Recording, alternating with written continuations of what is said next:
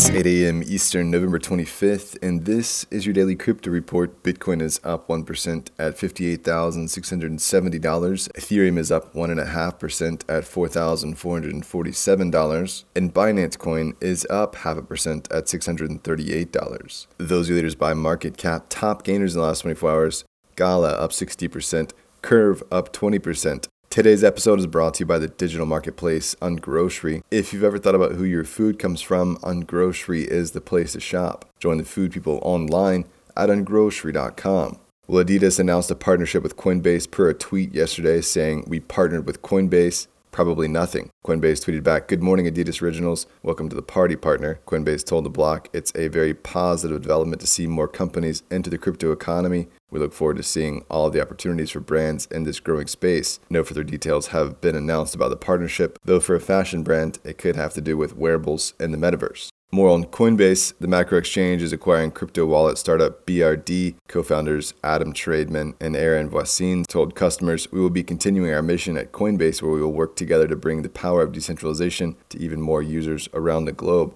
Coinbase's announcement detailed that the BRD team will be joining Coinbase Wallet to help accelerate Web3 adoption, saying the team brings deep expertise in self custody for crypto wallets, which will help Coinbase Wallet enable more people to safely and securely access the decentralized world of crypto. Well, Andre Iniesta has been warned by the Spanish National Securities Market Commission regulator over a tweet he published saying, I'm learning how to get started with crypto with Binance it's unclear if the tweet was sponsored or not. The NSM cautioned that crypto assets are unregulated products and carry some significant risks, though it's not clear whether they'll take more direct action. Iniesta plays for Japan's Vissel Kobe, played much of his career at FC Barcelona.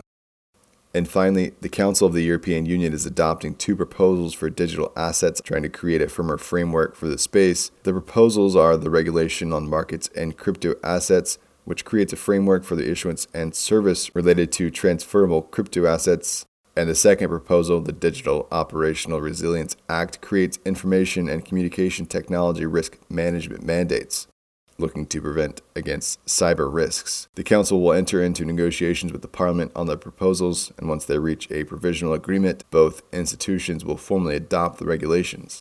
That's all for us today with a very happy Thanksgiving to 60% or so of you tuning in from the US. Visit us at dailycryptoreport.io for sources and links.